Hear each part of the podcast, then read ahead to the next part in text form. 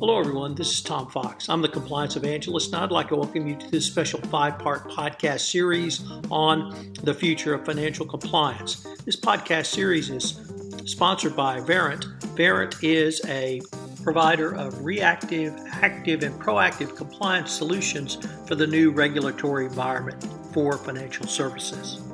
You can check out their website, www.verint.com. Over this five part podcast series, I'm visiting with Phil Fry, the Vice President of Go to Market at Verint. We are considering how Verint is changing the future of financial compliance by challenging the accepted wisdom through capture, control, sustainability, and oversight. I found this process extremely useful to think through a wide range of compliance issues such as anti corruption compliance, trade compliance, AML compliance, and frankly, any other type of compliance. Today, in part three, we discuss the issue of control. I know you will find it fascinating. Hello, everyone. This is Tom Fox, back with Phil Fry, Vice President of Financial Compliance and Go to Meeting Strategy at Verint. We are in a five part podcast series, and today, in episode three, we uh, take up the issue of control. Uh, Phil, that is maybe a term that a compliance practitioner in a wide variety of compliance disciplines finds difficult to get a handle on. Could you tell us what you and Verint mean by the term control? Uh, absolutely, Tom. So, primarily, we're talking about the tools and techniques that we employ to keep operations compliant in the moment. Look, how we prevent non compliant actions taking place or are alerted to them when they do so, so that when we can take immediate and remedial action. Now, typically, that happens by a variety of methods um, often serviced by different tools and mechanisms, and maybe even the responsibility of varying individuals. Look, they will be monitoring activity, sometimes in real time, sometimes soon after the fact, or in near real time, as it's sometimes referred to, and maybe even periodically every month or every week.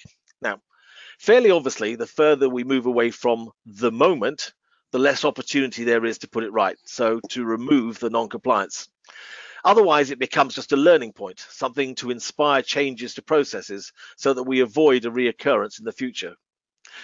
For me, I, would like to see more done to prevent non-compliance happening at all, as I'm sure we all would, for the compliance regime to operate proactively so that it can spot situations when compliance breaches are in danger of occurring and step in to prevent it. Phil, could you give us some examples? Oh, sure. Um, uh, so, for example, um, a great place to start is by taking a cohesive approach to validating the collection and quality of the interaction data that is gathered during the capture phase of your compliance measures, you know, call recording and the like.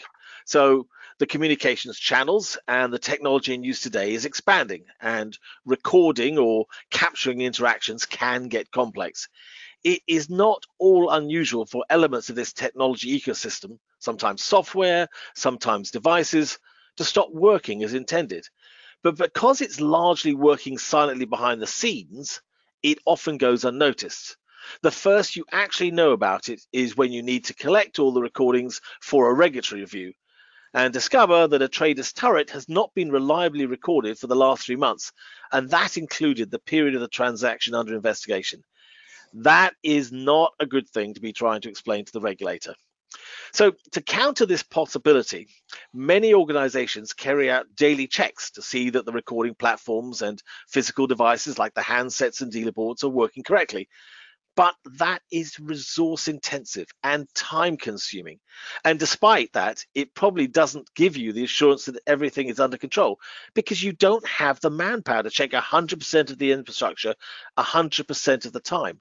And yet, as I mentioned before, new regulations like the SMR are demanding that senior executives have that control.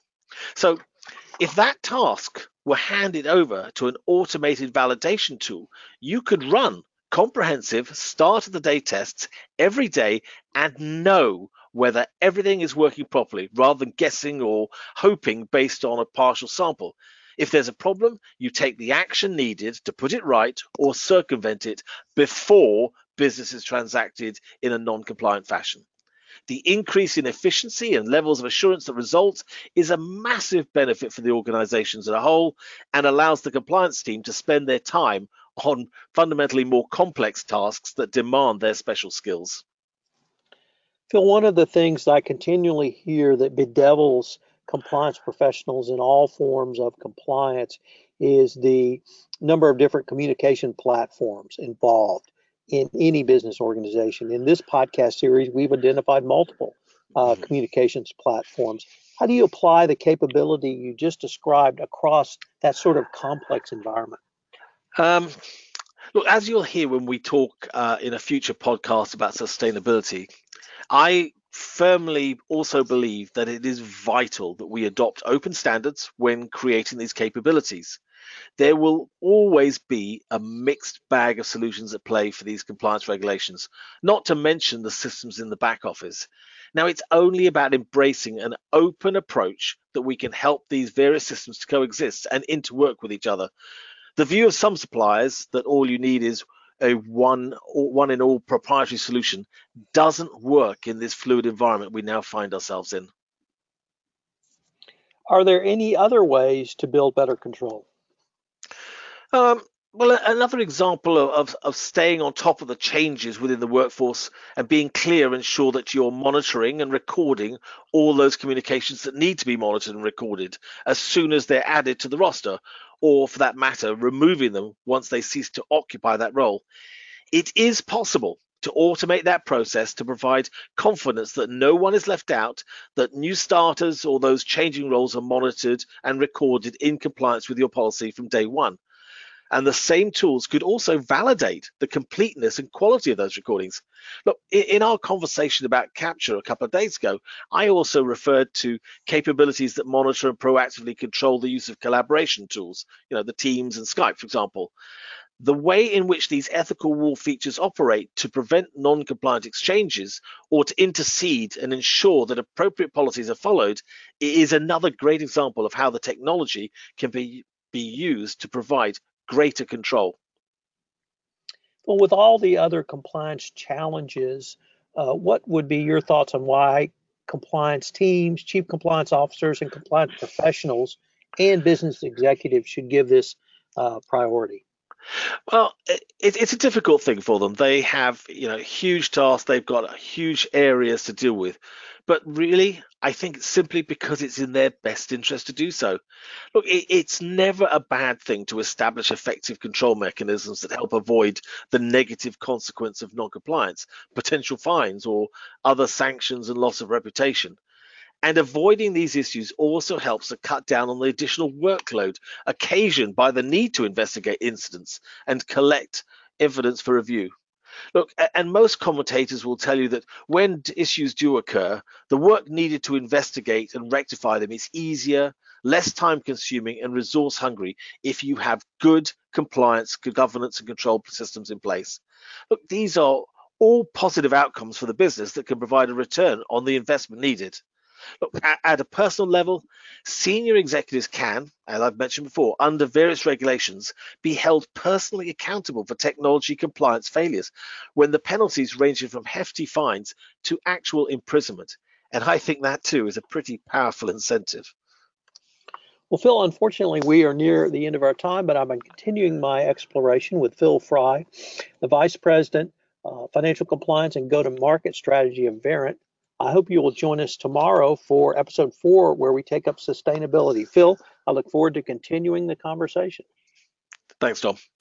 Hello, everyone. This is Tom Fox again. I'd like to thank you for listening to this episode in our special five part podcast series on the future of financial control.